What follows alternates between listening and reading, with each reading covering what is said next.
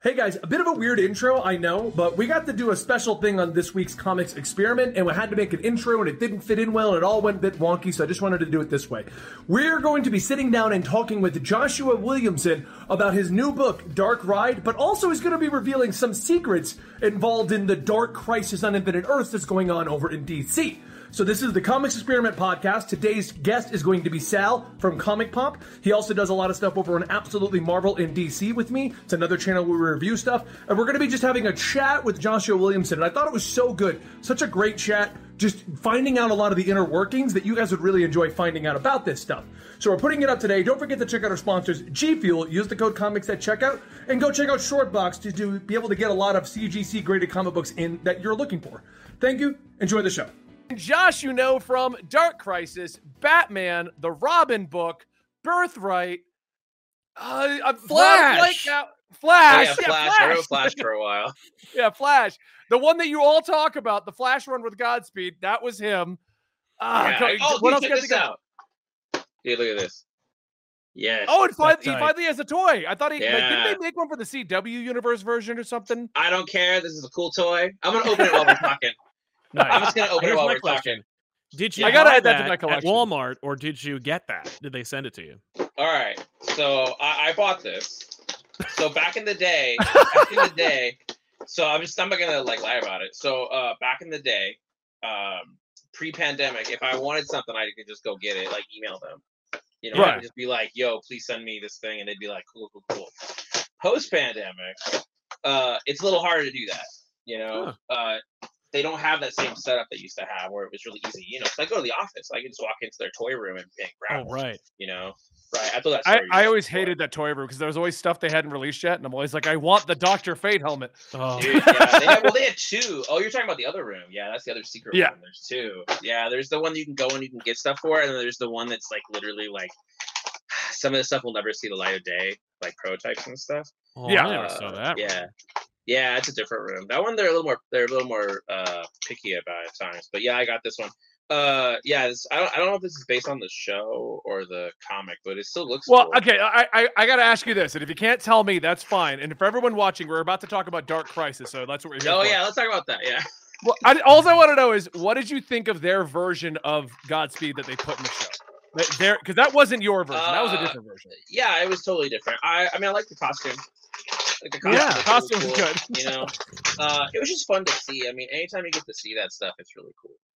Like I, I guess Okay. how I feel about it. You know, I think. when- Yeah. I mean, this is me like being super candid, and you never know. I think when it first started up, um, I think you know they were just like grabbing villains from the books, you know, and like the fact that Bloodwork, who was in only two issues of the comic, was in like eight episodes. He had like a whole arc Yeah. or whatever for Yeah. was longer It was kind of wild.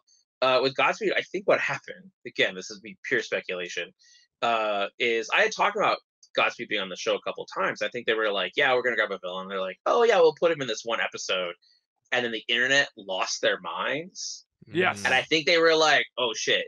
Like, because that episode, you know, they already made it, and so they're probably, Yeah. you know what I mean? They're not gonna like. So to them, they're like, "Oh, he'll be in the future. He'll fight Excess. He'll be this. He'll be that. Cool, no big deal." Like he's a monster of the week villain, and then the internet goes crazy, and they're like, "Oh no." like he is not a monster of the week villain. So they had a double back, and I think part of the double backing made some things confusing. But just for me, like it's such a win sometimes. Like when you just get to turn your TV in or watch videos of these characters you created, you know. It Godspeed's funny because there were people who did not want uh, to do Godspeed at DC, and they didn't like the name and stuff like that. There was all kinds of Hmm. weird stuff. So the fact that I have a Godspeed toy is such a A win. the, the vindictive part of me is just like yes. How could they not like the name when there's characters like Oh. Bloodsport? Yes. dude. I know. I honestly think the only reason why I got to call him Godspeed was because, um, yeah, there, there were people who didn't like the name. They wanted to change it. And uh, when we announced Flash at WonderCon and we did the whole like slideshow of stuff, Yeah. uh, when the slideshow came up with the Godspeed design, uh, Carmine, who designed this this costume, he had put in the design, he put Godspeed's name on the slide and no one removed it. So when the site came up and it had the design plus the name, I was like, I'm going That's for done. it. Yeah. I'm going. This is like I was on stage, people are recording us, there's people there, and I'm like, it's time, I'm going for it. And I was just like, Godspeed, blah blah blah. And I remember uh, hearing this about because Scott Snyder and Tom King were sitting next to each other in the audience when this happened, and both of them were like, "Son of a bitch." Like that's a good name. That's a good costume. Ugh. Ugh. Like, I Do you- heard from both of them after it was over. Do did do you remember any of the like alternate pitches where they're like, well, maybe not Godspeed, maybe more like uh, oh, I'm not gonna say any of them. polytheistic speed. Oh, no, that, that no, been no, no. There were. It was. I- is that names for the because they're- Yeah, Coming up with names for the speedsters is hard. Yeah, there. It- It, was, yeah, it you got to put speed Well, fast. You got to put speed in the name. You Yeah. know, Yeah, they've all something got something. involving you know something involving speed is always cool. Yeah, this is pretty fun. Uh, anyway, Dark The, uh, Crisis. We can Dark Crisis. Yeah, I was gonna say Dark Yeah. Crisis. So, What I was Dark gonna Crisis- say before. Yeah, go ahead. Oh, Go ahead. well, I was gonna say Dark Crisis, uh, uh, which is now called Dark Crisis on Infinite Earths. Yeah. The first question I wanted to have is, di- when did you decide to make that name change? Because they like DC's making a big deal out of the name change. Uh, we knew so it was going to be called something else originally, like way back, like two years ago. I had a different title in mind, and it was a longer title. And we all kept kind of being like, "Oh, this is too much of a, a tongue twister." And then at one point, um, we started calling it Dark Crisis on Infinite Earths. But the two things happened. Like I just kept calling it Dark Crisis, which I still do, right? Like it, you know, it's just it's easier. Just like how we Yeah. just call Crisis Crisis, right? Yeah. Like a lot of us don't say out the whole crisis on Infinite Earth. We just go, "Oh, a crisis happened," and this is, you know, Yeah. when we talk about crisis. We all know what you're talking about. Right. So I started just calling it Dark Crisis after a while, and then one of the editors suggested they were like, "What if we just call it Dark Crisis and then we leave the the rest off for later?" Mm. And I was like, "What does that even mean later?" You know. like, Yeah, and, and we started and then they were like well because if we if we automatically out the gate say it's dark crisis and earths that kind of brings in what does infinite earths mean because of the 52 setup right and i was like all right that's interesting and listen i love gimmicks and like i love all the like little random stuff we can do and you know uh playing with people's expectations and just like getting people to talk about the book in different ways it's kind of like right. you know, spoiling that the the Justice League were going to die in '75. Like that was intentional because it's like, let's just go for it, you know, in some places. Yeah. Uh, and so with this one, I was like, all right, let's try something different here and and put this aside. And then we talked to marketing and sales about it. And then eventually it was like, all right, cool, we're client Dark Crisis. And then halfway through, we'll switch titles. When the Infinite Earth return, we'll switch titles. Okay. That's- that's so the- so that you knew from the get go. Yeah, and here's the thing: it's funny about this. It's like it, it's interesting to see people kind of talking about it, but it's like this is comics right now. It, it's so hard to be noisy in comics. Like you have to be noisy. There's so many books. There's so many good books. There's so many publishers. There's so much going on. Like you have to find ways to remind people your book exists after issue one comes out yeah, right? yeah. Because like issue one comes out, we all go hard, right? All of us, marketing, like everybody goes real hard, you know, on issue one, and then you get to like issue three of a book, and people stop talking about it, and you have to find ways to like ramp that back up. And so I think the idea of making it so that like, you know, we're gonna do, you know, one through three is this title, and then four on will be the real title. Dude, it, it not only did the conversation like explode after that, uh, dude, like the first three issues sold out after that. yeah. You know, like we had to go, dude, we had to go into three printings, like for Pretty the good. first three issues because of that. So it's like that kind of stuff. Like it, it ended up working. It ended up working in a way that I, I was surprised by because there was a part of me, even in San Diego, Daniel and I were talking about. We're like, you know, this is cool and it's fun and everything. I'm not sure if it's actually gonna work. You know, Right. Um, and when we did the panel at San Diego Comic Con, um, it was crazy because you know it's like uh like I like going to conventions mostly to meet fans. I mean, at, at- the end of the day, it's like about seeing my buddies a lot of times. Yeah. But I like to go and, and talk to readers, talk to fans, go to panels, get that vibe, get that energy. And we did the Dark Crisis panel, and it was like one of the best panels I've ever done. Like the energy was really good, the audience was good, like people were reacting the way we wanted to. We had like a running theme, things were working out Nice. and uh, walking away from that panel and having people from DC come up to me and talking about how happy they were about the panel, but then having people like all con long just coming and being like, I didn't care about Dark Crisis until I went to that panel, Yeah, and then they were like, now I'm in, now I'm in, now I'm here, now now I'm Right. excited. Like that stuff was really awesome, and I think a lot of that came around to having that title change. Like it really it, it gave it a new like um. I'm not sure, not, not a breath fresh from air, but just the idea like, like a second look at it, life. Like you gave it a like a like you kicked it in the pants. You know, it's like yeah, because you need you need Yeah. like a halfway if if you're going to have like a seven issue miniseries that is going Yeah. to be a- like a line wide event you got to do something in like you know by the halfway mark that just goes like yo you know rattle Yeah, Well, I was- get people in Yeah, back in I was it. going to bring that up actually because I've seen that multiple times now. You know, Marvel and DC both do long events, and normally when I look at it, it's like, okay, so this event's going to come out once a month for the next eight Yeah. months. right How are they going to keep int- as someone who like literally makes videos and reports on stuff and tries to get people hyped about different events? Yeah. As it drags on, it gets harder and harder for me to get people interested. I have to come up with more and more crazy clickbait. Oh, and dude, how many that's- times yeah. and, and well and the worst Guess what? part is- Batman died again. You know, like no, he didn't really, but uh, he almost did. yeah Yeah. well, and the worst of it is like you know that like you know there are a bunch of events that we won't name because we don't want to put anybody under the bus. Yeah. that like Mhm.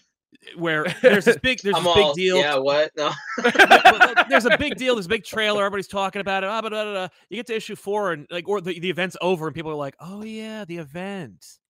Did that? Oh, yeah. did that? Did that wrap up? Yeah, I've seen know? that a lot of times. I'll put out the finale, finale. You know, I'll put one thing under the bus because I don't know who. No, you know. I don't know. Who, I didn't know. we don't know mind, who not do. Josh is affiliated with. Let's. No, I, I, I couldn't remember who wrote that, and I was like, I Ah. don't think it's anybody big. No, wait, that's that is. Never mind.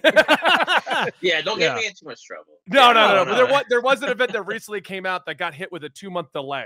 Like it, Oh. it was like it, it, it it's That's always no one no one remembers it was happening. like I'm the putting out the last I'm putting out the last issue real soon so people can be like, oh, here's how it resolved, and no one remembers it was going Yeah. on. So Yeah, like the scheduling stuff is hard. It can be it can be a bit of a bummer, but you know the, the thing about the title change, the actual thing that won me over with the title Yeah. change stuff, like back, I mean, the, the, the decision was made, I, I think like January or December. You know, I was Yeah. definitely Yeah. skeptical about it at first, but the thing that that won me over is, and you know, I'm a I'm a continuity junkie, and like I love like DC Comics publishing history. I find very fascinating Hmm. when Countdown to Infinite Crisis was announced, it was just called Countdown. Yeah, Yeah. It was not called anything else until the day it came out. that's right. And and so that was one of the things that we had thought about was that like, oh, we're not going to tell anybody that until issue four comes out when the retailers get it in in the mail, or you know, in, in their the shipment. Yeah. Yeah. But then we were going into San Diego, and we are like, we should announce it at San Diego and do it on this big stage and actually do it up. And I've also learned that like uh, it's so hard when you make things like that happen. It's so hard to keep that buzz going because like when we did Connor Hawk and Robin, uh, we made it so that Connor Hawk was blacked out on the cover to issue three, and w- once once it was revealed that Connor Hawk was going to be a supporting character in Robin, let me tell you, it was so hard to get every single one of those covers fixed. Like Oh, every yeah. website, everyone kept using the blacked out version. Even like previews, like were sent out that still had the blacked out version, and it was always always like, oh my god. So Yeah. I've learned I, I've learned a lot of stuff the last couple of years about when you want to go for it, you got to go for it because you only get you only get so many shots at selling these books. You know, you got to Yeah. be able to get that information out there as best as possible. If there's any confusion, it can it can hurt. So with this one, it was it made sense for us to do it this way, and and it worked Yeah. out. You know, Yeah. the, the book sold really well because of it. yeah, no, I'm I'm glad it did. I'm enjoying the ride for this one in general. Um, Thank you. what was the decision to propose? I, I I wanted to. This is way back how the whole thing started, and you kicked Yeah, this sure, whole thing off with the death of the Justice League. Mhm. Like, is this related to what you just said? Going all in, just being like, we're killing the Justice League, we're doing it, Yeah, we're going in. We had a meeting. We had a call maybe back in. God, it was a long time ago. It was like. It was in death metal planning stages, so it was like that Okay. far back, right? So it's in that bridge between, like between metal and death metal. You know, we're having all these different meetings how death metal was going to be, and I remember there was a phone call. and We were having this whole conversation about Justice League and and uh this event it's it uh, you know i've been to a lot of summits at Yeah. dc over the last seven years and so i would always make little notes to myself of like things you overhear or little you know ideas that don't quite make it in that moment and you know we had had there there are moments where we've had summits where we've come up with all kinds of ideas and then like the next day we're like all those ideas suck we're not doing them you know like in Right. the moment you're just like you're just like oh my god we're geniuses like look at these ideas Yeah. we came up with and the next day you're like that's not working and but then every once in a while you find stuff that you're like, that's cool. I can't do that now.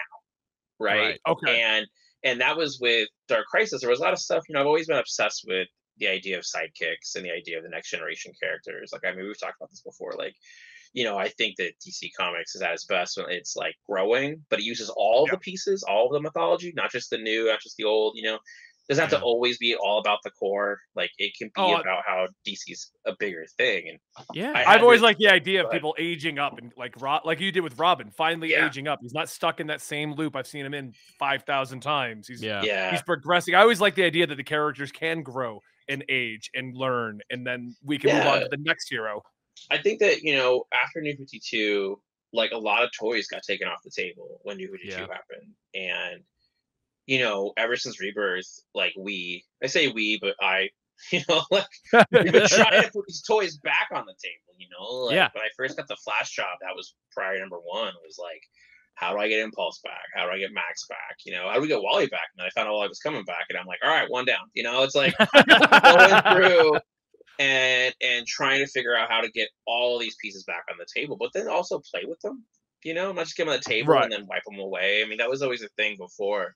It was one of the bigger challenges I think during the, the rebirth era was if you pitched bringing something back, you had to have a plan for it. And it's still Yeah. true. You can't just bring it back and then be like, "Look, here's this thing."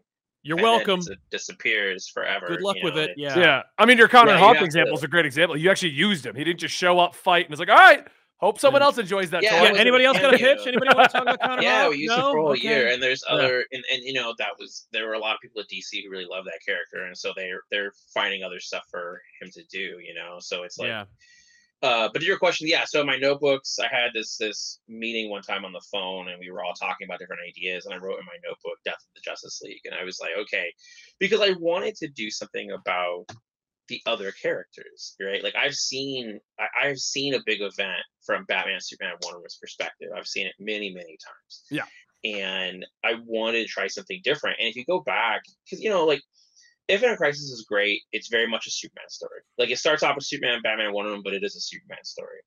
And you know, Final Crisis in a lot of ways is a Batman story. It's also Superman, a fourth world, but Batman plays a major role. You know, uh Blackest Night, you know, is obviously about Hal and a little bit about Barry, but you know, it's I want to try something different, like a different perspective.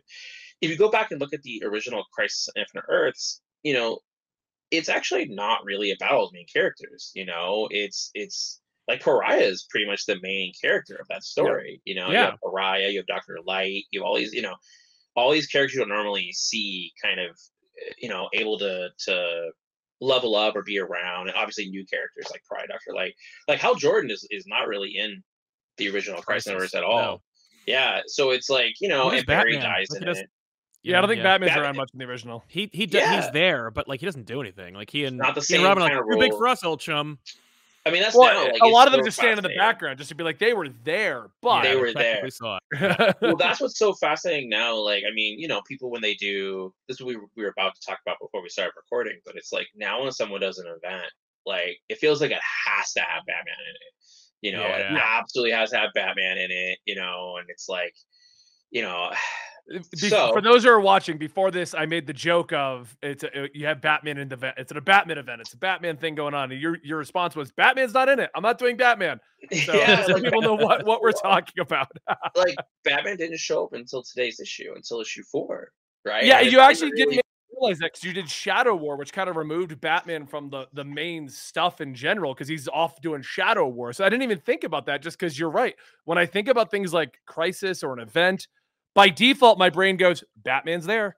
Batman's a Yeah, well, part this of is this. what's funny with this one is that like he's not even really Batman because you'll we explore this in the Batman one shot, but he's actually not really Batman. It's called the Knight, like he calls himself the Knight.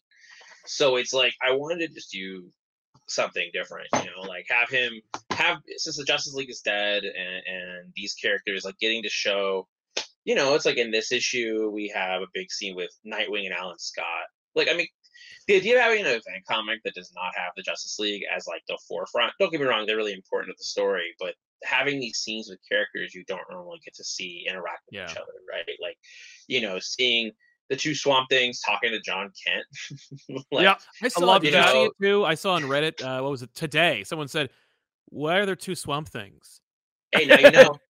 And and And well, yeah, and go, some, you should you read should the read Swamp Ron's Thing. Swamp Thing book. It's an excellent book. I, I loved when you Yeah. use you use this as a way to get Nightwing to kind of stand up and like you were implying like Black Adam knows who should lead and it's Nightwing and Deathstroke and then Nightwing just gets beat and then I was reading it and I'm just like oh my god when you had Cyborg Superman arrive just to be like, oh yeah, what do we do now? Oh, Jon, hey, we got this. Oh, yeah, Jon's coming in, but it's supposed to be brutal. Yeah, I just wanted to like, I mean, the DC universe is so much bigger than just the Justice Yeah. League, and Yeah, it- just it's oh. Batman and OMAC. just Batman. And listen, I love Batman. Don't get me wrong. Like, I have a Batman tattoo. If you guys saw the other half of my office over here, there's so much Batman shit in here. It's Yeah. insane. uh, uh, I have a lot of Batman stuff, so I, you know. But that being said, uh, I just wanted to try something different. I mean, that's what it was. Was all these ideas. I mean, I had had a lot of meetings with them about the sidekicks, and it felt like the word sidekick sometimes was like a dirty word. yeah. So I was like, but they're cool, and and there's something that is for the most part, and this is kind of changing a little bit. Um, sidekicks are primarily exclusive to DC Comics. Yeah. Like the idea of the legacy characters and sidekick characters, that was it's very much a DC thing. You know, uh, for a long time it was sidekicks and the multiverse, but Marvel just had a movie literally about the multiverse. Has multiple movies about the multiverse now. So- Marvel You know, it's like seems scared of the it. multiverse. Like Yeah. they would always dip their toes in it, but be like, but we're not No. really gonna play Oh with boy, Marvel they- did. they- Marvel did have a book dedicated to the multiverse called What If, and it well, it's it's it's like five volumes of that book. So Oh, I know. Well, they've they've dived headfirst at this point, but. Yeah, I'm know, at this point, it's all, so- it's yeah, they're all in. they're people all in. Grass Tyson about it now. Like it's a it's a regular word in the vernacular. Oh, now. I know, dude. I remember. Oh no, that's a story from the other day. I was about to talk real time out of school. All right. Anyway, so with this, I, I really wanted to uh do something with the sidekicks, the new characters. You know, it's like, and you know, I, I talk about this a lot, but it's like when I started really getting like hardcore into DC Comics, it was during that time period where all this new stuff was getting introduced. So you had Tim, you had Connor, you know, you had Connor Kyle. Hawk, and Kyle. Yeah, Kyle's a big one because like I'm a big Green Lantern fan, and but when I was a kid, like Green Lantern, there was a lot of stuff going on.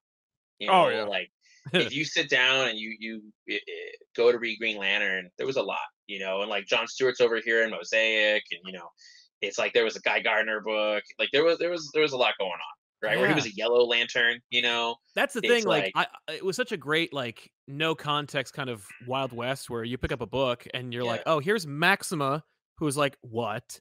And Guy oh, Gardner, Oh, yeah. who you knew was a Green Lantern, but is wearing a G and has a yellow ring. And you're like, well, what's the yellow ring all about? And then it it gets you down the rabbit hole, which is cool. I got And- into the oh. warrior phase when he was the warrior. Oh, with no. The aliens. Oh, bro, let me tell you, let me tell you who I love me some Warrior comics, dude. Like one of my favorite comics ever made is I think it's I think it's Guy Gardner 30, right? It's the is it the one where it that has the- opens? Yeah, it opens. Yeah, it, it's it's Warriors Bar and it's drawn by Phil Jimenez, which is just this amazing thing where it's basically opening night at Warriors and Guy Gardner throws a party and everyone shows up and Lobo gets there and he has like a little interaction with Superman where like basically Superman bounces Lobo. It is awesome. It is an awesome, awesome comic book of just Yeah. the just like the heroes of the DCU just chilling for like a whole issue inside of Guy Gardner's uh, bar. And it had a there were two covers to it, but one of the covers was like, yeah, it was a gatefold. Yeah. And it looked like the front doors of Warriors Bar and you That's could the open one. it up. Yeah. Yeah, it was awesome. It was awesome. So listen, I, I was all in on Warrior too. No shame. no shame. Uh, so I, lo- I love when he uh, references it once in a while. Like I had a bar. It's just like, oh yeah, you Oh, did have yeah. a bar. Dude, no, Where's that the bar should still be standing as far as I'm concerned. There should be a franchise of Warriors bars. Um, but so you know when when i was a kid and, and i was getting all these different things it was kind of interesting to have this moment where it was like hal jordan went crazy you Yeah. know and started Yeah. killing green lanterns so as a kid you're just like holy shit and this is something that happens a lot in comics like you got to make sure things happen like i know that sounds silly like but you got like shit's got to happen that makes people go oh shit like you got to Right. pull the rug out from underneath them every once in a while and that was pulling the rug out of everybody. Like when Hal Jordan decided to go nuts and, and start killing the Green Lanterns, you know, I, I I know the parallax of it all, but in that Yeah. moment, Hal Jordan went crazy. There was no there was no hints of parallax. No. not No. really. That- that- you That's a retcon per se. Like, Yeah. so hey, it even- worked. It's great. But Yeah. this is the thing. After that, here comes Kyle Rayner, and this dude knows nothing about Green Lantern mythology. All he knows is that this this Guardian, this little blue dude, gave him a ring. It was like, "It's up to you," and he's like, "What? What am I supposed to do?" That's it. and so and doesn't know anything else. Doesn't know anything mythology. All he knows is the most basic. Like I have this ring and I'm supposed to be a hero. Yeah. And uh, a lot of fun and games, like uh, hero arc stuff going on. But when when that was happening, for me, that was like an entryway into the Green Lantern mythology because then it was like here's this brand new person sort of explaining this big mythology, and then you know he became an important part of that Green Lantern mythology, and now here we are. We have all that stuff back. It's all cool. We have all these great characters, and actually, it really added a lot of cool pieces to that mythology. You know, you have that time period with Hal and what happened because of it. You have kind of the bitterness among some of the Green Lanterns, but you have that great character arc for Hal. You get all those Green Lanterns got to come back, like, and and Parallax, who is a Right. major major villain. Like a lot of the stuff we have involving the different lanterns, all this stuff came because of this one crazy moment. But so for me, I've always been fascinated with like, all right, how do you pull the rug out? How do you introduce new stuff, and then and then use that new stuff to continue to build the mythology? So with our Crisis, I was like, all right, I want to take all these pieces, like all this fun stuff that's out there, and just put it on the table and just have a good time with it. And you know, obviously, yeah, it starts off with something dark like death, but I think that's the thing is everyone expects someone to die in an event. So I'm like, all right, let's do it at the beginning. Yeah. Let's do all the death at the beginning. Just get it out of the way. And then just move on. Let's get out of the way. Uh, and then make the story kind of about that, and then make it about how these characters are reacting to death, and how you know, like Jon is like, "Oh my god, my dad is dead," and then Nightwing is like, "Mm, "It'll be fine." I you love that like- moment. That- that moment Yeah. was so incredible. It's just like, Yeah. oh yeah, y- y- even Pleased. you're acknowledging this has happened. We're not. This Yeah. isn't new. yeah, yeah. And then you have Black Adam kind of going through what he's going through, of just like, "Well, I saw it happen, and I fully believe, and the rest of you suck." So yeah. like we're totally screwed and you know and black adam's emotional arc across the book is like one of my favorite favorite favorite pieces of the whole thing Hmm. uh but yeah yeah so it was definitely something that was built for a long time that started to come together toward the end of me writing flash like it basically by the time i got to the end of flash uh i started really pulling the pieces together and uh you know james was in at that time james was in because you're talking about end of of 2020-ish right like Yeah, you September, closed out Flash, 2020. Yeah, like in the September middle of COVID, 2020? I think, wasn't it? Yeah, yeah. So James was was was you know fully in Batman land at the time. You know, Scott was planning his creator owned Empire post uh, Death Metal, and uh, at the time I was kind of like, all right, well James is going to work on that side of things. I'm going to work on the other side, and that's where Infinite Frontier and you know Justice Incarnate and even like Deathstroke Shadow War stuff um, Yeah. started to come from even though I pitched Shadow War like a really long time ago. but uh, all these pieces, I was like, I want to do a story about this other side of things. So if James is going to take over this side, I'm going to take over this side. And then, you know, once when James left, then I was like, okay, I guess I'm also writing Batman for a little bit. yeah. I was kind of managing. It's crazy that I basically did a Batman event like days before a, a bigger DCU event, but I made it all work out and it all it all came together. A lot of planning, a lot of whiteboards, a lot of Zoom calls, man.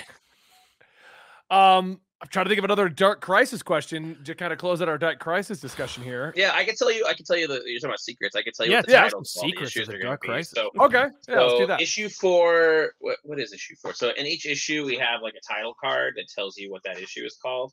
And this one is called Hmm. crossovers, right? Issue four is called crossovers. Uh, Oh, issue okay. five is issue five is called together.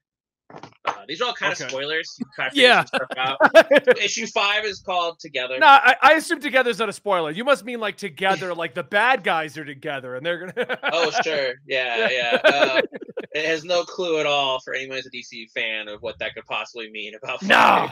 Uh, six, six. Uh, it, it works on multiple levels. I promise. Uh, Six, six is called Legacy War, uh, and then seven is called New Dawn. So you'll see. Oh, So I okay. assume seven's the finale. Yeah. I mean, there might be some ramifications that lead off at other things. You never know. Yeah, no, no Dark Crisis Omega, uh, or Uh, there's, there's some stuff coming.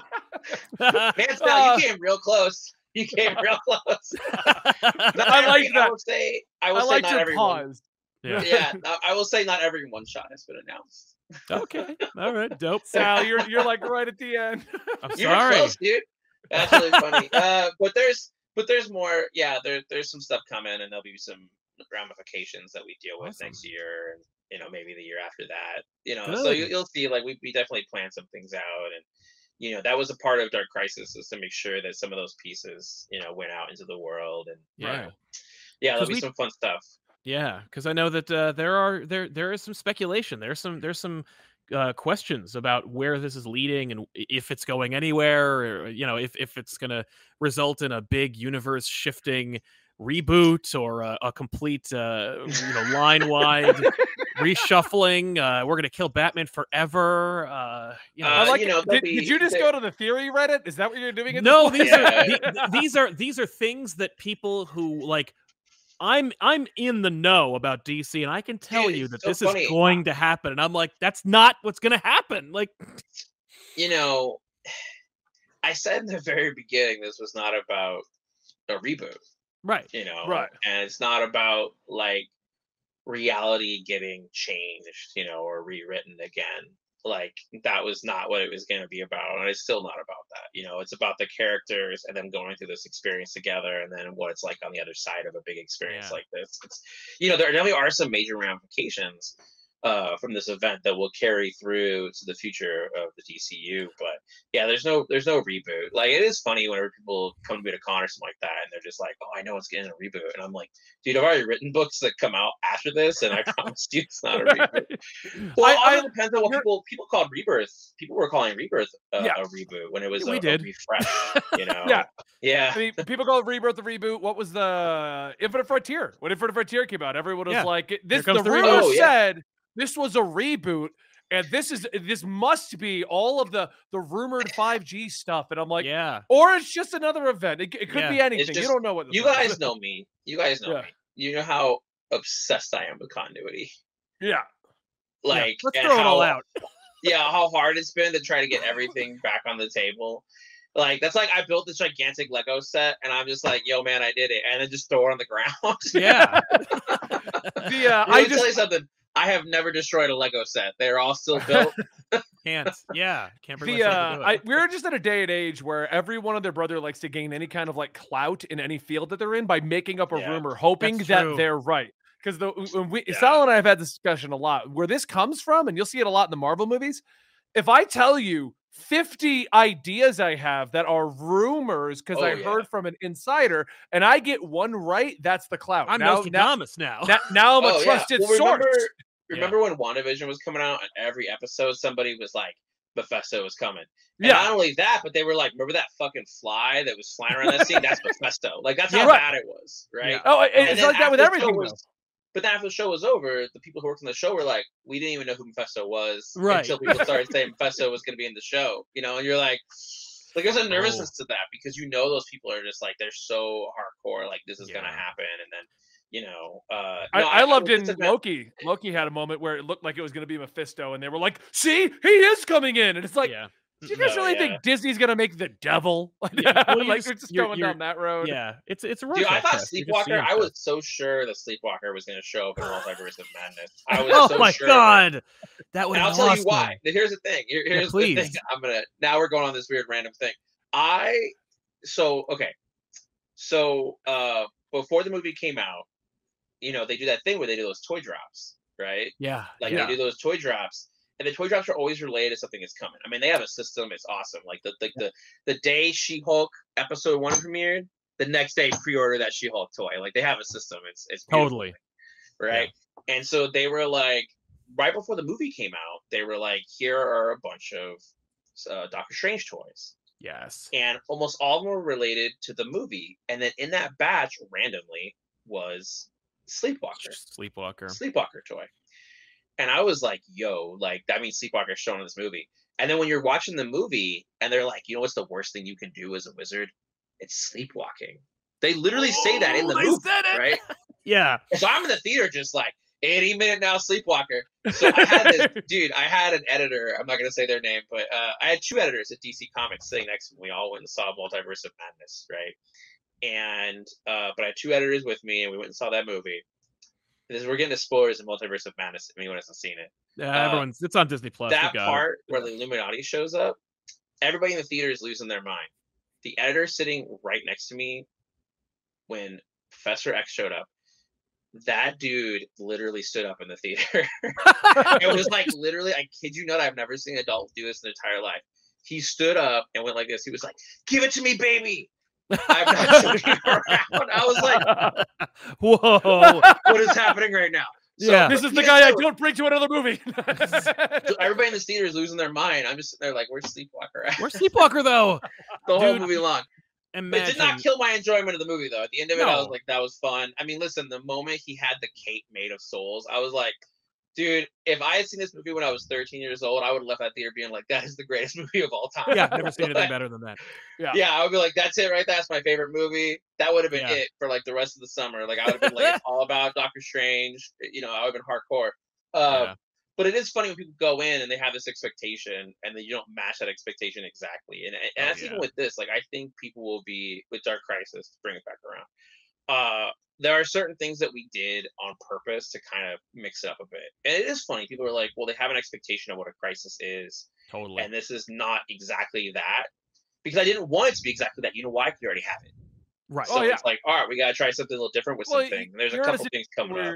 Where Yeah, you're in a situation where you're damned if you do, damned if you don't. Because if you made it exactly like the classic crisis, then you'd be getting, oh, we already did this. He's just copying it, trying to play on nostalgia. yeah. But by you doing Yeah, something yeah, yeah. different, the other response is, oh, but I just want to see the Justice League in here. Why did you kill them? What's Jon doing? Screw this. You know, Dude, let me tell you, when, when it was announced that I was doing, um, this has happened a couple of times. Like I've seen this a couple times on Flash or in books, but I remember when it was announced I was doing Robin. Somebody tweeted at me. They were like, I can't remember the exact phrasing of it, but it was like, I hope you do something re- really original with Damian that is exactly like what Grant did in Batman and Robin. And I was like, what?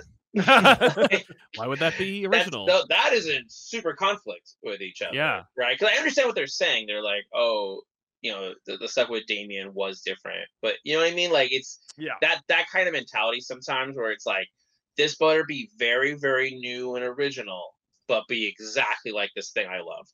Yeah. Like I mean, I feel like that's that half the fandoms is right now. Everyone's like, Oh, I want it to be new, and I want to be, I, don't, I want you to subvert my expectations, but I also want to be remember all the good stuff that I enjoyed, and I wanted to Hold my hand. remnant. though. Yeah, yeah oh dude that's this is the hard this is one of the hardest parts of the job is trying to navigate all of these things and at some point at some point you have to tune it all out and Yeah. just do the best you can on the story you know I Um, mean that that's the big problem with Star Wars in general right now. We want new Star Wars, but we want the old stuff back, and we, you know, Yeah. yeah yeah it, it, it can get it can get noisy and so you have to find you have to find a way to kind of like you know Yeah. because at the end of the day like you have to you have to at some some point boil it down to what do i want to Right. you know Right. because really as a creator like you know when you get some distance from something if you're unhappy with it you failed Yeah. like that's Yeah. that's it if you if you this is something i learned a long time ago like i had some some i've had some downs in my my career at times and i remember there was a particular one like 10 years ago and i, I remember thinking about it and being like um it came down to this like the comic book i was making i wouldn't have bought like i as, as a person that goes to the comic book store every week i would have skipped it i would have flipped it Yeah. and put it back or I, I wouldn't even looked at it i've been like yeah and I think that that's the thing that at the end of the day, like I always have to keep that in mind of like, would I buy this? Would I have been excited? Would I have popped for this? Would I have got to this last page and been like, hell yeah? Like, if if if that version of me would not feel that way, that I'm failing someplace. And I think that's what you have to do. You have to kind of tune all the, you have to tune the fandom out. You got, dude. One last thing about the Star Wars fandom thing that's really funny. Uh, so when when Galaxy's Edge opened up, um, my family and I were already planning to go to Disneyland and so like it was the second week Galaxy Edge had opened, and um, they had a thing where it was like if you had already made a reservation at the hotels and you were all set up, they gave you a block of time to go into Galaxy's Edge. You had to, you had to do any. There was no lottery. They were just like, this is your time to go in Right. right? And um, so we were all pumped. You know, uh, my wife was like two months pregnant, and my daughter was turning three. But you damn right, we were going into Galaxy's Edge. you know, like we were we were there at like five thirty in the morning to get in there because our, our, our get in time was like seven thirty or something like that, or maybe eight. We were boom, we were gonna be in that that damn park. Yeah. And I had my, my two best friends with me, and we were gonna go in there. And the it was a mob, dude. I mean, you're talking about so many people, and I have pictures of the mob in front of me when we got there that early, and there was still just like a mob in front of me. And I remember one point turning around looking back, and there was a crazy mob behind me, like one of the craziest things I've ever seen of like people waiting in line to get into something. And I was taking pictures of it and I was like, this is nuts.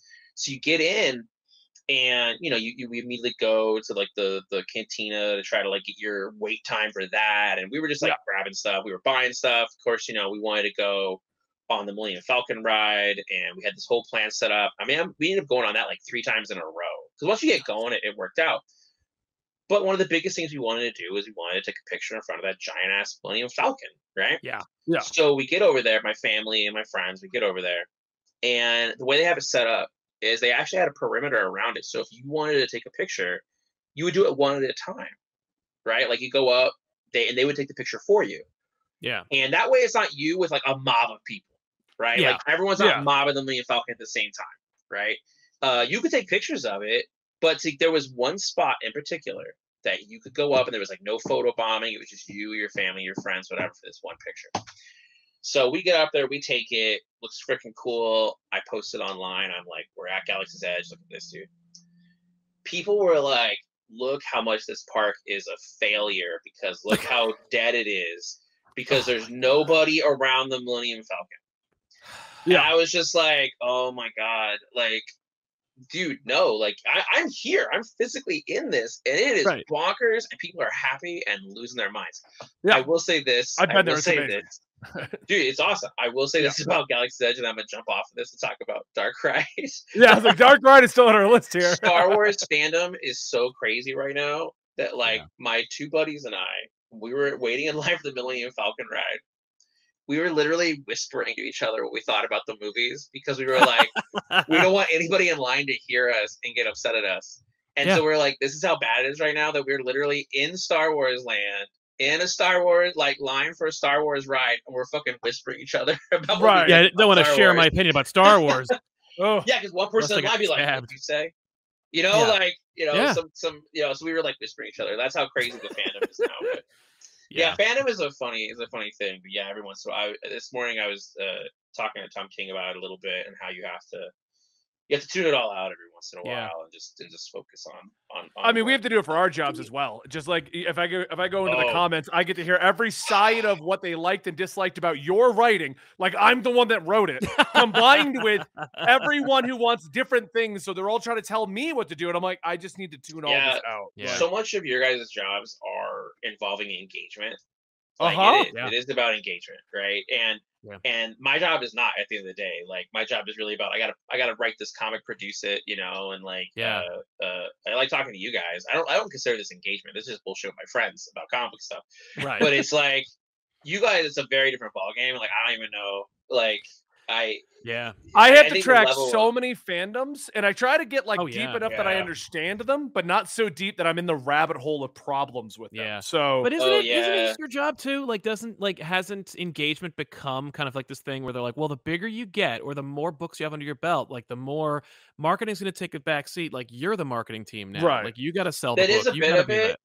It's fascinating. Like I've always been curious about this, about like how some creators, the bigger they get, the less they talk online. You know, or they kind Yeah. of disappear. You know, they kind of they can get away with it. They're like, well, I'm gonna get I'm I'm getting paid. Uh, like that's Yeah. I yeah. I mean, it's tough because like I, you know, I, I want to get the word out, right? And I, I, I want to get that's a big piece of it. So I don't mind going out there, but I don't do as much en- engagement as I used to do. You know, I used to actually like talk to people and stuff. Now I'll, I'll talk to people more at conventions. I feel like because there's something about face to face, you can have like a Totally. more Well, the anonymous Twitter stuff, even I hate doing. Like I, it, ever, Oh. and, I, and I've made that very clear in all our shows. Twitter is the worst one. I hate doing it. It's, I don't like it. Mhm.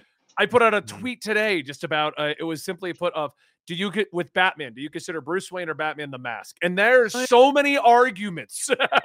yeah, but you started that argument. yeah, that's funny. Yeah, It's like being There like, are yo, who's the one thought- true Peter No, Parker? Okay, Like, okay, okay, but but Yeah. see, I I thought the answer was going to be simply like I consider Bruce the Mask, or I consider Why would you think the that? Mask.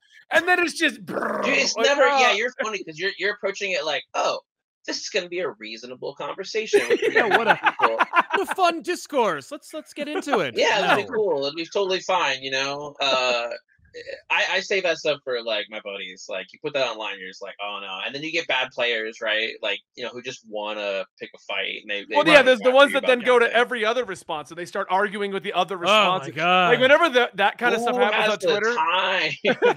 Because that, that means they're pulling up my tweet and then they're analyzing everyone else's tweets to see what they can yeah, argue. I never, I never look at comments anymore because the comments are, are so full. So I mean, you know, it, it can be surprising at times, and everybody gets it. I mean, I think that's kind of the reality. Is there's no like perfect saint of comics or entertainment.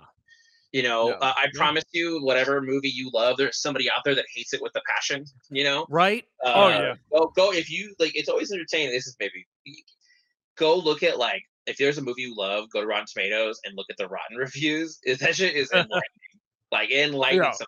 It's just like, oh man, that's so interesting. Like why they hate it so much for different reasons. I like I that, just but- never understand, and I mean this is totally different tangents. We're gonna go right to dark right after this, but I've just never understood Yeah. people that go out of their way to hate on things because it like we're in a world, and you've mentioned it a couple times. There's so much entertainment out there. There's so if I out there. dislike something, I just stop reading it or watching it. Like that's yeah, all right, yeah, Not yeah, for me, I'll go that- dude, there's shows that I love that I don't watch because I don't have time.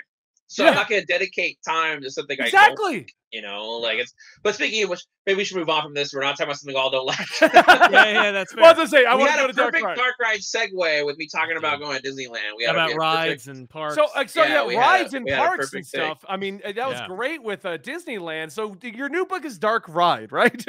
yeah, dark ride. Yeah, dark ride. And there's no hidden title. It's just called dark ride. okay. yeah, So, so like yeah- issue four, it's gonna be a dark ride on Infinite Earths. Uh, So I've made this very yeah. clear to my viewers and stuff like that. I'm very much an art guy first. Story comes second because Yeah, yeah, yeah. Because I love the stories. I love like your writing and a lot of my favorite writers.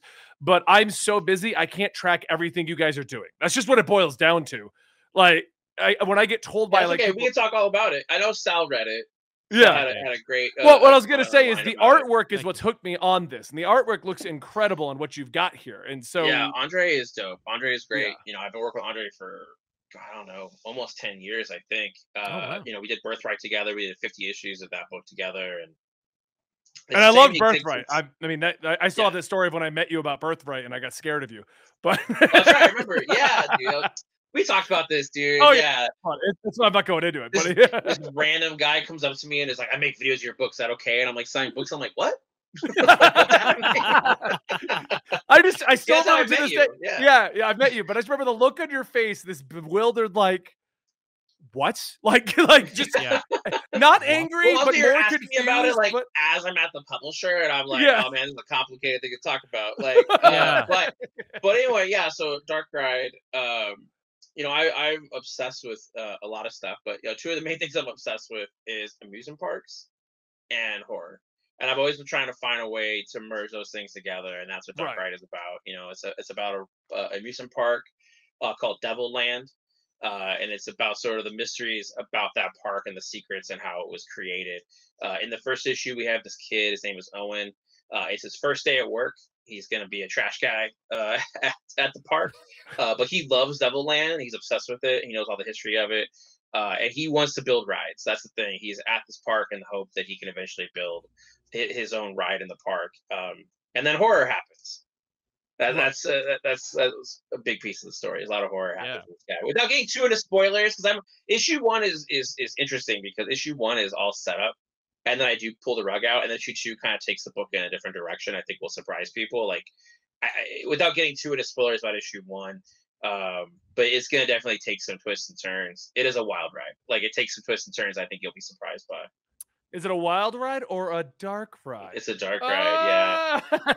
yeah. So Sal, Well, you had, about- you had to, you had time over the Yeah, weekend to actually go more into the actual reading of it because, like I said, Yes. I've, go- I've I read the first couple of pages. I got to look at the artwork, and that's why I invited you under because I just want to get this book out there so that people know it exists because it's a horror book for one of my favorite writers with amazing art. But Sal, you can go deeper into it. This So is true. Yeah, I can jump into it a little bit. I don't want to. I don't want to spoil it, like Josh said, but uh, but I did read it. Uh, I definitely didn't read it like right before the show because I knew Josh was going to be on the show, and I'm like, oh, I should read the book. because he Oh sent yeah, it to me, he- and yeah. I, You wrote me a whole email. You wrote me a whole email this morning uh, uh, about it and about I read it. I literally other read it. when I sent, going on in, in Yeah. life. I read it when I Uh, sent you the email, yeah. and I was like, there we go. Um, Yeah, yeah. because you, sent it to me like right before Labor Day, and I was like, I, was- I just scrolled through. I'm like, dope, and then I. Uh, Yeah, that's it that's today, kind and of I'm how like, I got. Well, dude, I I do it all the time. Yeah, This Yeah, weekend, I I, thought I was going to get a lot of work done. I got zero work done. Everything's just sitting on my desk this morning. Like, okay, here we go. Yeah.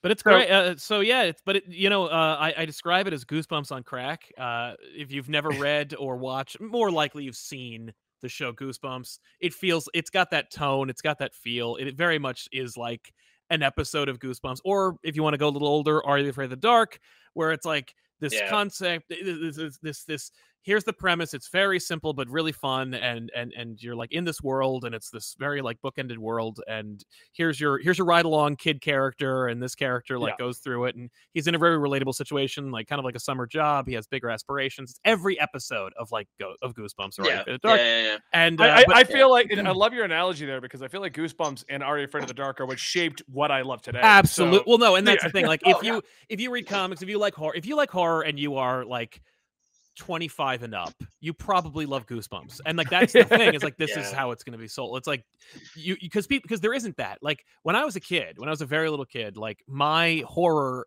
avenues was rl stine and i read Yeah. every fear street book that exists uh and i don't feel like there are a lot of like touchstones in today's like world for literary horror for kids i don't know if this is necessarily for kids i think it's really no, more it's a- not. But it's fun, like yeah. fun horror. that Fun has that. horror. I mean, definitely as we get deeper in, there's a little more. It gets a more graphic at times. Sure. It gets scarier, but you know, I look at a lot of like Steven Spielberg movies, especially you know, where like Goonies, you know, where it's like yes, there are younger people in it, but then the horror temple of doom be- it's like yeah, Temple of Doom, Gremlins, you Yeah. know, like that's the kind of vibe. I was a big fan of uh, this book when I was a kid. I'm not sure you guys ever hey read this before. scary stories to tell in the Yeah. dark Yeah, love Dude, that. I love this book. This is like one of my favorite books to read elementary school. I love this thing. So I, this is actually a collection that has all of them in it. That's but I would get these, man. You know, every book fair, if I saw one of these, that was the book. You know, Hell yeah, of and course. I'm gonna buy that book because I need that. that? Oh, for my yeah. I need So that for my like- collection.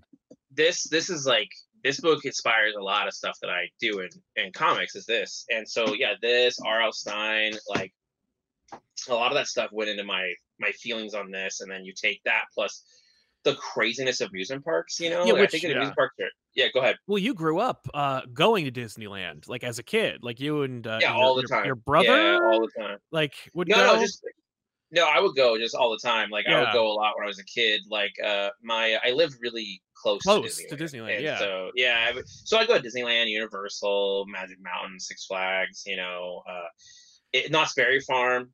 oh you know, sure like, Oh yeah, Yeah, yeah, all the time, all and as the time. as like, a kid in like the Yeah. 80s 90s like running around Mhm. amusement parks like there was a level of supervision that was not existent back then where like you could create world stories experiences that you just you, you can only go to fiction now to find i can imagine that there were like amped up versions of like a a story like this where it's like you know you get lost in an amusement park you as a kid like Oh just yeah, around yeah, getting in trouble in amusement parks. Like I have Getting in so trouble many amusement parks. memories of stuff, and you know, uh, but I used to like ditch school to go to Disneyland, especially once I had a car. once I had a car, it was over. Oh, well, that's, Yeah. that's not ditching school anymore. I'm thinking you're like Bastian from Neverending Story, where it's like I ditched Oh no! When I was little, when I was like little, like elementary school age, yeah, I'd go on all these adventures at amusement parks, and you know, uh, get get again get into trouble at amusement parks, and uh, even with this one, like the hey, the perspective I have on amusement parks, it, it's changed from being a kid to an adult, and I have all these different experiences. Like one year, uh, my wife and I went to Disneyland for Halloween, and we got we went on actual Halloween, and they had this thing where like during the fireworks show they shut down Fantasyland during the fireworks show. Uh, but then when the fireworks were done, they reopened it, and we just happened to be like right there when they reopened it. So we walked into Fantasyland. There was no, no one there. Yeah. you're talking about late at night, and there's not a single person in there. And I'm like, this is weird. Like seeing, I've been in Disneyland a couple times. Where there's nobody in the park. and Yeah. it is super weird. Like be on a ride or walking on Main Street, and there's nobody around. And then being in um, Fantasyland where the music is still playing, Yeah. but there's no one there. and then my wife and I went on uh, the Snow White ride, and we got on the Snow White ride, and it's interesting how much like the ambient sound of people fills that park. Like you have the sounds Mm. they want you to hear, because this is also such a controlled environment, right? Yeah. Like they control the smells that you smell in that park. Right. Like Yeah. every little bit of that park is controlled, and they're watching us. I mean, you do one thing bad, boom, like they're there in seconds. Yeah. Like they have little secret passageways; they'll get to you quick and they have all kinds of stuff. So I've always been fascinated by that. But the, the ambient sound of people in an amusement park, when you don't have that and you hear certain things differently and it's missing, it, it is a different Changes, experience. yeah. And we went on the Snow White ride. To go on the Snow White ride and there's no one on that ride, you finally settle into like, oh, that's right, this ride was supposed to be scary. Like now it's totally different. They they remodeled it now, but that ride originally was scary, you know. Mm-hmm. And so you go on there and you're like, oh man, this takes on a whole other level of scary. And then a few years ago, my wife and I went to Disneyland Paris, and this is before Disney had come in and like they regained ownership and they really put the work into it. They're putting it now. yeah. It was wild because we went and it was like off season. Uh, a bunch of the park was closed because low attendance. So they'd have like you know they have like four restaurants, but only one is open. Yeah. So that's a whole weird thing. You're like walking around this park and there's nobody there. At one point, we went on the Star Tours ride, which at the time was still the original Star Tours ride from the 80s. They hadn't Oh. updated it at all.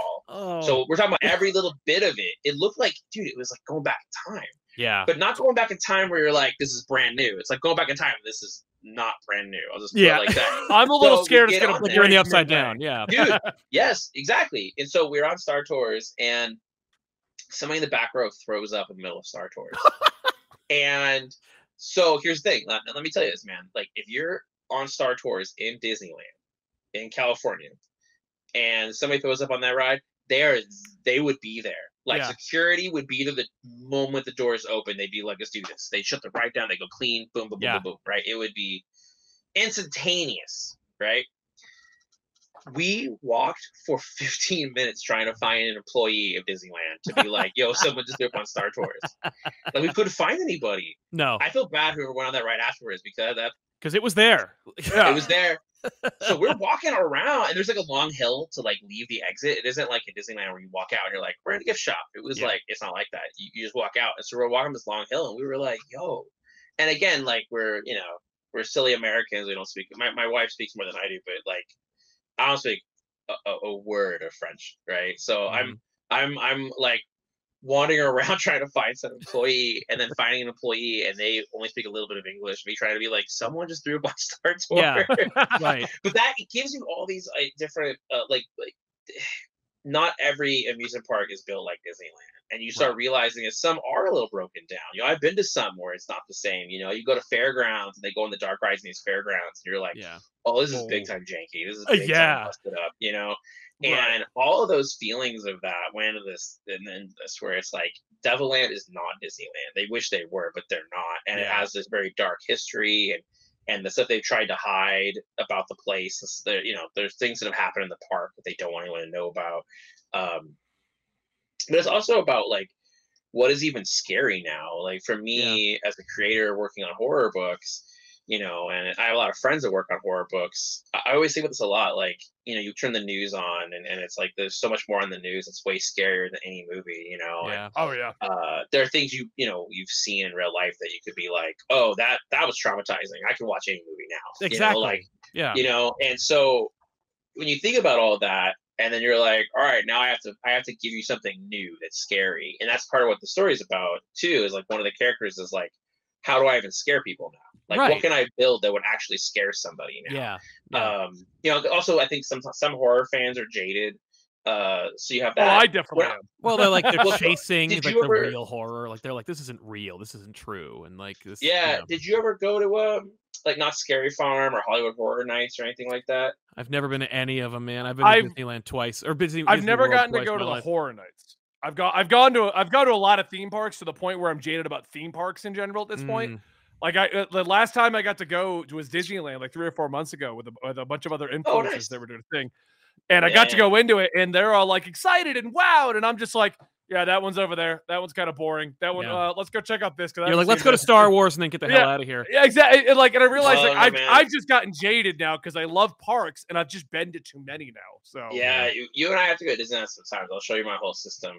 Dude, Okay. I have a system. I have a system at Disneyland that I can get us on every ride in Disneyland. This is not California Adventures. California is a whole other beast. Uh, I can get us on every single ride at Disneyland by lunch. Ooh. I have a See, that'll be interesting because because I hate because I've I've got I had the uh when I first first started doing this YouTube thing. We initially yeah. worked under a company that was owned by Disney. so they could get you Uh-huh. free VIP tours. Yeah. So Dude, every I've si- done that, and I still haven't been able to beat it. Like I've done a VIP. Really? tour, you can't you can't Yeah, beat a yeah, VIP yeah. tour at Disneyland. Like, so could you just you beat line everywhere? And ever since that ended, I can't stand the hour and a half lines. I'm like, I oh, dude, I'm yeah, I not don't know getting in this line. No, I have a whole system that like beats the lines, but uh, I have done the VIP tour as well, and yeah, that's a whole. The only thing with the VIP tour that's rough is that some of the rides, it's about the experience of also like Going the through. queue to get to the ride, Yeah. and sometimes the VIP stuff skips it, so you Yeah. kind of miss some of that magic. But there's lots of video. Um, yeah, well, you should check out Halloween Horror Nights sometime. That is, I used to go to a lot, a lot when I was a kid and in my earlier 20s. Go to that one and go to Knott's Scary Farm a lot, and those. A lot of that went into making this this book and, and just try to do a, a horror book, you know, that takes place in an amusement park. It's a little different, you know. I didn't Yeah. want it to just be like monsters and gore. I, I wanted there to be, you know, a little more depth to it of of the challenges of being creative and the challenges of trying to make something scary. Uh, Right. That's a big piece of what this book is about. Yeah. Out of the stuff that you have written, since we don't want to spoil Dark Ride. Yeah. Tonally, what would you kind of relate this to? Maybe Mike Nailbiter or something. So like your fans who Yeah, know your it's a- work. Yeah, I think it's a pretty even mix between Nailbiter and Birthright. Like his Okay. Birthright was very much about family. You know, it was very much a family story, like a happy family. And then you have um, Nailbiter that was like a fun horror. Yeah. You know, and I wanted to combine those two things. Okay. Uh, there is a family element of Dark Ride, but they are a screwed up family. Right. So that yeah, there there is some family elements that are like it. So it's like with birth with Birthright, I was like, oh, I want to make a book that is like about this family going through something traumatic, but at the end they're like, we're together. And then over here, it's like, oh no, this is a family that kind of hates each other, and there's a lot of conflict among each other, and then that will build out into other stuff in the book. Uh, Yeah. Yeah, I'm really excited about it. It's going to be interesting once people actually uh, get deeper into it, you know, uh, because there are some twists and turns in it, like I said before. And I think once people get to issue two and you're like, oh, that's what this book's actually about, I think it will surprise people. Yeah. Okay. Yeah. So it's kind of like it, it- almost like a. I remember Birthright kind of started like that, where I opened it up and was like, "What am I reading? Oh, that's what it's about." Like, Yeah. I don't remember getting where you when did the realize, turn yeah. because that was so many years ago at this point. If it was, It was the end of issue one. Yeah. Was it? end of issue Okay. one. I like. I do Dark like Ride that is- kind of thing. yeah, Dark Ride is all set up. It's all like establishing the world. Establish, establishes most of the cast. There's a couple pieces that are kind of hinted that we don't really introduce until issue two. Uh, but we really get deeper into just like this is what this world is like, and here's like the set dressing for the mystery of it all. Yeah. Okay. Uh, that was that was more about me setting the table for what this world is gonna be like. Um, I just wanted to do a horror book that was something different, A- a- and I think that was a big piece of this. Was like, I love horror, I love amusement parks, and I've been trying to figure something out. And I one Saturday morning, I was like by myself watching horror movies and uh, having coffee, you know, like you do, and uh, and I just was thinking about like I, I wanted to try something different with horror, and so that's what that's what this book is. Yeah. Uh, can we also talk about the the? There's some variant covers that are out for this book. Oh yeah, we are can the variant awesome. covers. Yeah, yeah, we have one that's by uh, Sweeney Boo. Uh, that's really cool. Uh, we have one that uh, Martine did. Yeah, Martine. I guess can see all of them. Yeah, I can see all of them. Uh, Martine did one that's for. Let me make sure I get the names right here, real quick. I like Yeah, this so- Pixar style like movie poster kind of thing. Yeah. Oh or, yeah, or yeah, DreamWorks. yeah. Maybe DreamWorks more, but yeah, you know what I mean. Let me see here. Yeah, so we have, yeah, so Andre did the the first one. Uh, Martine uh, Mazzario, uh, he does Ice Cream Man, and that book is really really cool. I've been a fan of his for a long time, and I really I, he was one of our first picks, and he like nailed it. He actually sent us like four different cover roughs, and we were like, we're gonna use all of these. uh, Sweeney Boo, and then uh, Tony Fleecs, uh, who did Stray Dogs. Uh, he and I are friends, and so I went out, reached out to him, and I'm like, "Yo, so this book is a, a little weird. It, it kind of plays around with amusement parks and kind of Disney stuff." So I was like, "I have this idea. I want to do homage covers to Disney movie posters." And uh, he totally got it. So I was like, "All right, the first one is Little Mermaid." Uh, that's one that Trish did. The artist was on Stray Dogs. She actually did the first one. It's like a Little Mermaid homage. yeah. Uh, and then we have a we have a Beauty and the Beast one, we have a Ducktales one, we have a Snow White one, we have a bunch. There, there's a ton of them coming, and so I talked to Tony about it. Um, and Tony's really busy, and so he was like, "Well, here's what I could do. I could basically like art direct it all because he understood the concept of it so well. So he's like, I Yeah. can art direct it all, and he knew the artist that he worked on Stray Dogs because Stray Dogs had a gazillion covers. Yeah. so he yeah. was like, I know which artist to go to, and so he hooked it up. And yeah, we have a few other covers that are coming that are really cool. That's great. Um, there's a variant that one of the stores did that's like a Mario Kart homage, but with Dark Ride. It's really fun. Nice. Yeah, it's really cool. I'll show it to you great. guys later. Uh, Nice. it's Okay, really, really I just fun. linked all those covers to Dan, the ones you were describing, so he should be able to plaster those up there. Oh, He's the sweet. Oh, okay, cool. Yeah, I can send you all kinds of stuff. But yeah, we're doing a lot of cool stuff in this book. Like we're eventually, this is maybe too much of a secret, but yeah, we're we're we, we're making a map of the park, Oh, like sweet. a full on map. Uh, so that'll be like a promo thing later. But yeah, we have a lot of cool stuff on this book that I think people will be excited about. Like, yeah, if you like horror and you like amusement parks, I think you'll dig this book. I mean, really, if you just like horror, you'll you'll get it. Yeah, I think right. if you dig amusement parks, it's gonna have like another level for Exactly. you Okay. personally. You know, yeah. yeah. Well, Sal, did what- you did you uh like that I had the YouTube guy in there? I love the YouTube guy. Yeah, no, and it was Yeah, yeah, I was love the YouTube authentic guy. AF, man. Like he, I was like, this is real. Like he was. By the way, and for full disclosure, he's not Benny. He's not me. He's okay, I was guy. gonna say, Oh, like, no, am I missing something? But he is. He No, is, he's that is nobody. good. Yeah, He is a Disney vlogger. Like he is a Oh Disney yeah, vlogger. I've met he's, them. They annoy me. He's he's he's, defunct, he's he's like an uh, on-site Defunctland. I was like, it was so like I was like, oh, dude, so yeah. I actually wanna. Uh, James was telling me. Uh, James suggested this. He's like, I should send issue one to the guy from Defunctland. I'm forgetting his name right now. Actually, I I saved his contact and I haven't sent it to him yet. If you could, like, Uh, if you could do some kind of like synergy where like Defunctland makes a, like a video in that universe about the. Oh, dude, yeah. I know somebody who's gonna do that. So there is one guy who works for one of the websites, and he's gonna do a a, a blog as write-up? if he was, yeah, as if he had gone to the park. That's yeah. awesome. Um. Yeah, he suggested that this morning, and I was like, hell yeah, do that. But yeah, I watch a lot of those those things. Like I watch offhand Disney. Uh, like I watch a lot of of different people talking about amusement parks. Uh, Yeah. my kids are funny because uh every once in a while like on a weekend my kids will come in and they'll be like we want to watch a ride video and we'll sit there and watch some some video either either it's a either it's a pov like walkthrough of a ride Yep. you know or it's I watch a- way too many of those. oh Yeah, dude i watch Yeah. i watch a lot I also Like, a lot of I watch a lot of the Disney food ones though. There's a new dish over at Disney. Let's go eat dude it. i watch like, those too yeah what is it uh, what's that one Let's go called? eat There's the one dish. Yeah. yeah yeah there's I know who dude, you're uh, what is it about. called df dfb or whatever like Yeah, there's there's one one, of those. that's yeah i watch a lot of those but that's where that that that guy came from because it's like He's got and his- that's not and, yeah. and let me tell you it is full love like there's Yeah. no mocking No, he's that not like an idiot. Like he doesn't look like a like exaggerated straw man depiction. He like but he has all No, the no, things no. like don't forget to like and subscribe and click the bell for notifications. I'm like, Yeah. wow, click the bell for notifications. Are you kidding me? He says it. Damn. Like deep cut. Dude, I You- watch a lot of those you videos, watch so I YouTube, know you it. know, you know, like that's Yeah, I watch, uh, I There's hate no scripts. You just watch it every a video. lot. I hate every video. It's like, don't forget to like, subscribe, hit the bell for Yeah. notifications, and don't Yeah, forget that's to check out our Patreon and YouTube I membership. love that YouTube added like so many different put in- steps. Yeah, good. I didn't put in Patreon. That was the only one I didn't do. I didn't do the Patreon Yeah. membership one. I didn't think about that. Uh, well, because I got to a point where it was like it's only four panels, It- and he I does- was like, yeah, we can't put I it could, all in there. I could put so much more in here and make it more authentic, but um, it worked. You Yeah, should have was had you should have had two panels of just the outro, and that would have been Yeah. authentic. what would have been great is he does actually have a a one panel. panel outro. Yeah. What's that? Is a panel where he's like, he goes, "Don't forget to like," and just one panel of him going like, "Oh my god, my life," and then Oh no! But in, in issue two, in issue two, he's making the video, and one of the characters like uh, photobombs him in the middle of the intro. Yeah, Like he's doing the intro in the park, and somebody, one of the characters, photobombs, him, and he's like, "God damn it! I have to read you the whole intro." And he's like, That's so all upset about great. it. That's so yeah, it- it happens. He's Yeah. a, an important character. Oh, like no. the- okay.